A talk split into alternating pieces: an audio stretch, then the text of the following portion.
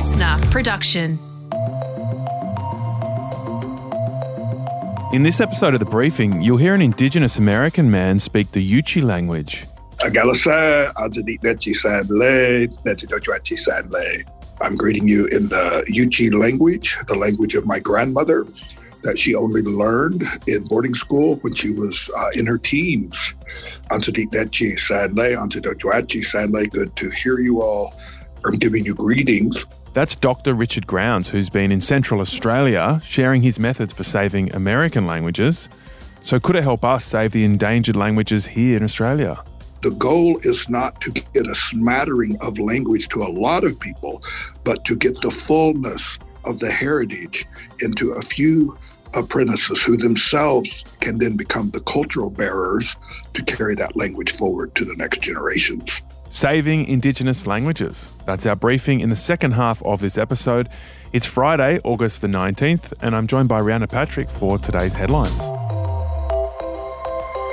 A bomb maker who made the explosives used in the 2002 Bali terror attacks is set to walk free from prison in days, serving just half of his original sentence. Umar Patek assembled the explosives that ripped through Bali's Sari Club and Paddy's Irish Bar, killing 202 people, including 88 Australians.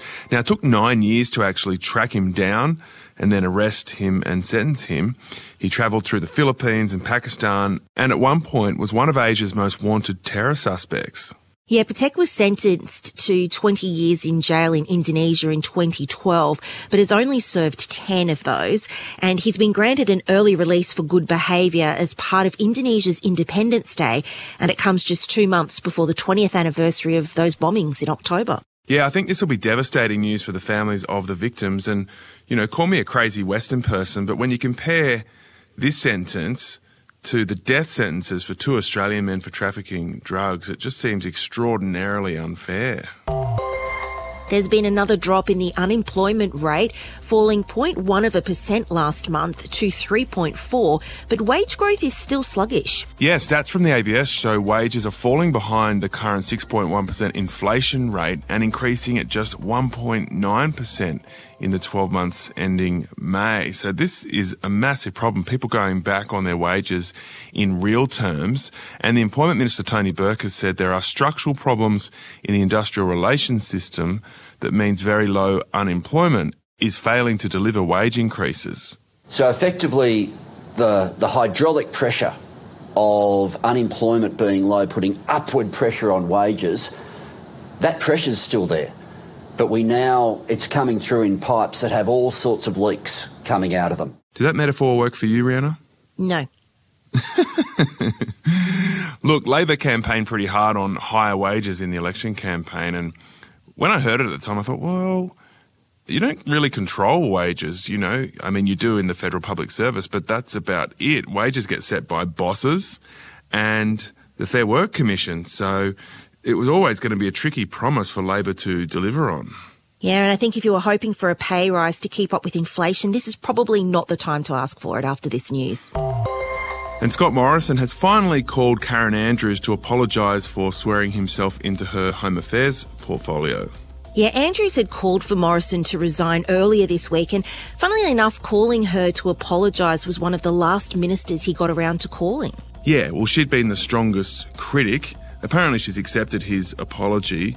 There'll be more to come on this story because the Solicitor General's report will come out early next week about the legality of what Morrison did, and the Greens are pushing for a parliamentary probe into the appointments. Um, I did note that criticism from the Nationals is starting to stiffen up a bit, with Bridget McKenzie saying that the takeover of the resources portfolio showed complete disrespect for the Nationals and breached the Nationals Liberal Party coalition agreement. To have authority transferred um, in this way uh, and to remain secret from Cabinet and from indeed the very ministers themselves, I think has been quite a shocking revelation to us all.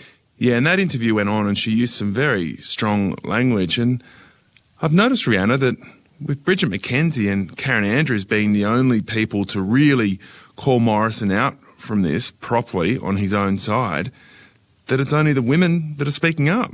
Yeah, and I think good on them too. I mean, if you can't keep your party honest, who can you keep honest? Yeah, it's like all the coalition, you know, boys club has gone weak at the knees on this one. New COVID cases have dropped by nearly a quarter around the world last week, while deaths fell 6% as the latest wave begins to ease, according to the World Health Organization. Yeah, so infections fell even further in Africa and Europe, falling 40%, and down by a third in the Middle East. So it's good news. Corona deaths had been going up in the last month.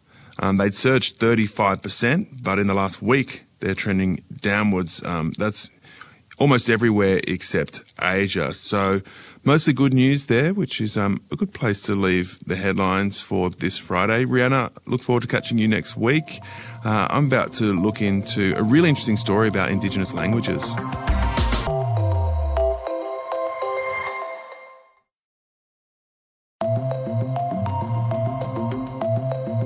So, the latest census found there are 167 Aboriginal and Torres Strait Islander languages still spoken in homes across Australia, but as many as 110 languages are endangered. So, will the master apprentice technique that's been working in America work here? Dr. Richard Grounds is a highly respected language expert from the Yuchi Nation in what's now known as the state of Oklahoma. Earlier this month, he spoke at a four day conference in Alice Springs, attended by Aboriginal and Torres Strait Islander communities from right across Australia.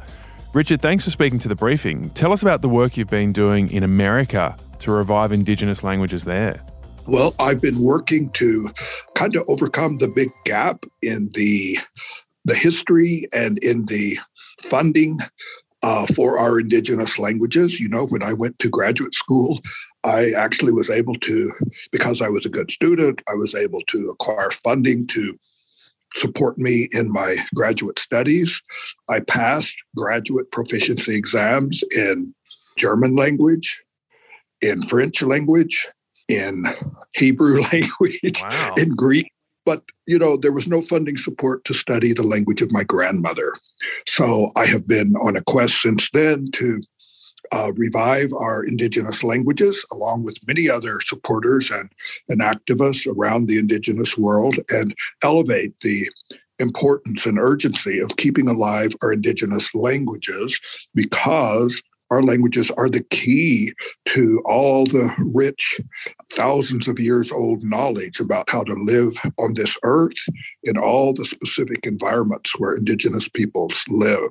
And that knowledge is becoming more and more important as we see the impact, the negative impact on the planet itself with some of the destructive practices that have been going on, especially the last 150 years.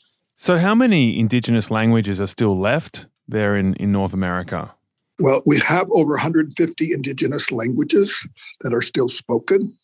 But unfortunately, in three out of four of those language communities, as I say, North America, meaning north of Mexico, what's now the United States and Canada. Um, but three out of four of those languages are only spoken by the World War II generation, that greatest generation born in the 1920s and fought in uh, World War II. And so that means that, you know, we have very few of these people still with us and for most of our tribal nations. So you're here in Australia and you've been here to teach us about the techniques you've been using to keep languages alive in America. Tell us about this master apprentice technique you've been using. Well, the beauty of the master apprentice technique is specifically that it breaks out of the common assumption that you have to have a classroom, you have to have an elaborate curriculum with published books, you have to have all of this infrastructure in order to teach and pass forward your language. What the Master Apprentice program does is essentially turn around the classroom model so that instead of giving a little bit of language to a lot of students, I don't know if some of our listeners have studied Spanish or French in high school or perhaps in college. Mm. It's very unlikely that you're actually fluent in the language mm. from the process. I'm not trying to uh, spotlight on anyone no, or the, but I think that's the common pattern. So instead of a little bit of language to a lot of people, this is a a beautiful uh, process, the Master Apprentice program, that turns that process the other way around. And instead of a little bit of language to a lot of students, instead it gets a lot of language to just a handful of students. So that the apprentices working with the master speakers, the elders who are knowledgeable in the history, in the traditions, in the medicines, in the ceremonies, in the songs, become the direct hands on teachers for the apprentices so that they then can carry that knowledge forward. The goal is not to get a smattering of language to a lot of people, but to get the fullness of the heritage into a few apprentices who themselves can then become the cultural bearers to carry that language forward to the next generations. And so, in those master apprentice relationships where you are giving a really in depth and a deep level of knowledge about the language to someone, what are the techniques you're using to teach them language in that really in depth way? Well, I think the most critical thing is to do it in a spirit of love, to do it in an attitude of uh, enjoyment and laughter. you know, that's our traditional way. The main process is, in effect, to uh, live your life in the language so that it can begin with simple things like if you go to visit the elder master speaker in her home, for example, and the dishes are dirty and they need to be washed. Well, that becomes a master apprentice routine. You know how to wash dishes, but do you know how to do it in your language? Do you know the motions, the action? So the focus is on the action words, not just naming things. Mm-hmm. And the goal is to just live in the language so that you begin with simple everyday things and pick up that language. You don't write it down. It's not a book process. It's literally as a child hearing the language, and using it and absorbing it, but you're trying to not only hear it and uh, listen, but you're actually enacting it. Your your body is moving to uh, implement the the words and the actions that go together in the language. Well, that's how we learn languages in real life normally, isn't it? As as babies and children, we we live in that language and we pick it up from what we're doing at the time and and by you know the things we do in in day to day life. I guess the challenge with that is it takes a long time. You know, babies take several years, and I I imagine the the more Western approach of doing it in the classroom when you're trying to learn a language later in life is is meant to be faster, but it doesn't necessarily give you the depth. Um, I imagine the technique you're talking about is very time intensive and takes many years. Well, I guess at some level, because of the richness of our indigenous languages, all the history and knowledge, uh, the songs, the ceremonies, all of the things that are connected to our language, knowledge about stars. We're talking about story traditions that go back um, millennia. you know, there's a, a, great deal to learn, of course. So, uh, in some ways, it is a lifelong learning. But in terms of becoming fluent, if you follow this kind of approach, if you apply yourself, you can become pretty good in a couple of years. So, this is a process that focuses on growing new speakers, breath to breath, face to face in the community setting. That was Dr. Richard Grounds, who's the executive director of the Yuchi Language Project in Oklahoma. To find out how Richard's message has been going down with locals here, we're joined by Leon Yeatman. He's the CEO of the Batchelor Institute in the Northern Territory. Leon, thanks for joining us. How has this American approach to strengthening language been going down in Alice Springs? I suppose the feeling has been quite positive. Um, we, we have a very um, broad mix of uh, participants. Um, as, as we put it, it's the masters and apprentices. So we've got some very uh, fluent speakers who are obviously quite elderly. Uh, and then we've got a mix of age ranges, which, you know, uh, provide a, a pretty rich and diverse group coming together. Clearly, the elders with their energy around what, what they've got in their in, in their heads and in their hearts, and, and then the young people who have been um, working with uh, those elders, mainly family members who who are really close contacts, are really um, having those regular conversations and um, some slightly younger younger people who are again in that same same category and, and playing quite positively. And so, how much help do you think this approach can be? And in some communities, are we already using that approach where you know people are living the language on a daily basis so that they have that true, deep understanding? I think positively, this is a, a, a positive reminder that as Indigenous peoples, we've got systems that work. The opportunity to get our friends from America coming across that they effectively encounter the same challenges we have. Um, so the similarities join on quite a number of points. And I think there's a validation aspect to mm. this whole process that, you know, mobs that, that, that have got some strength, it's keeping their energy surfacing at the right level. But you don't forget, there's actually quite a number of other um, languages across this country of ours that are teetering on extinction. I think we need to acknowledge that in the vast majority of, of Australia, you know, the dominant language isn't the local tongue. Um, how many non-Indigenous speakers, you know, are actually speaking Aranda, you know, uh, are actually speaking uh, the languages from the Torres Straits or Palawa down in, in Tasmania? You know, that that's a reflection of what what sort of action is required from us in this country for you know, keeping our th- those identities, you know, alive. Well, yeah. I mean, and then to come back to where we started this conversation, you're you're bringing American ideas into this conference and their approach to saving languages. Do you see that as a really good thing?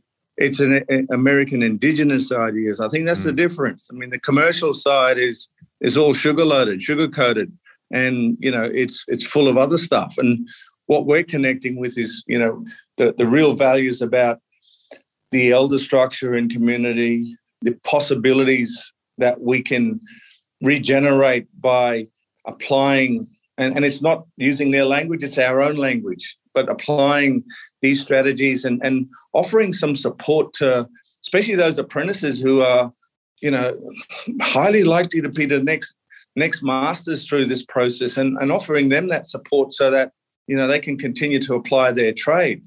I think there needs to be not so much just protection, but there's got to be afforded some support to, you know, processes and programs which belong to the mob, belong to our families, and again promote the, the positivity about being an Aranda man or a Torres Strait Islander or a Noongar or a Palawa. We, we, we actually need that there because that makes this great country great.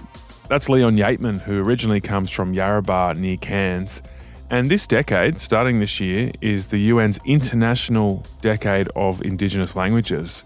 So there's a global effort to draw attention to the critical situation facing many Indigenous languages and to try and turn that situation around. All right, that is it for your Monday to Friday briefing. Tomorrow in your feed, the weekend briefing with Jamila Rizvi. Jamila, who are you speaking to this week? This weekend, I am chatting to Eziyoda Magbegor, who is playing in the FIBA Women's Basketball World Cup coming up in Sydney in just a few weeks, about a month from today. Ezzy is just 23 years old and has already been described as the next Lauren Jackson. She is such an interesting person to chat to. She's an ambassador for the World Cup that's coming up. She's clearly a quite a quiet and reserved person, but the way she's managed to stay grounded during what is clearly been a meteoric rise in the basketball world is quite impressive, I've got to say. She was part of the Seattle Storm's championship winning team in her rookie season. She's currently playing in the WNBA. And as someone who firmly believes our country doesn't pay enough attention to women's sport, I think it is high time everyone listened to this chat and was introduced to Eziyoda Magbegor. Yeah. 100%. She sounds incredible. And, you know, Liz Cambage and some of the other women who've played in the WNBA, it's just an extraordinary journey they've been on. And a big thank you to the hardworking team here at the briefing that make this podcast possible. Executive producer Dan Mullins, producers Eleanor Harrison Dengate, Brooke Lowther, our socials team Sarah Bowl and Poppy Manzi, and our editor Matt Cuz Curry.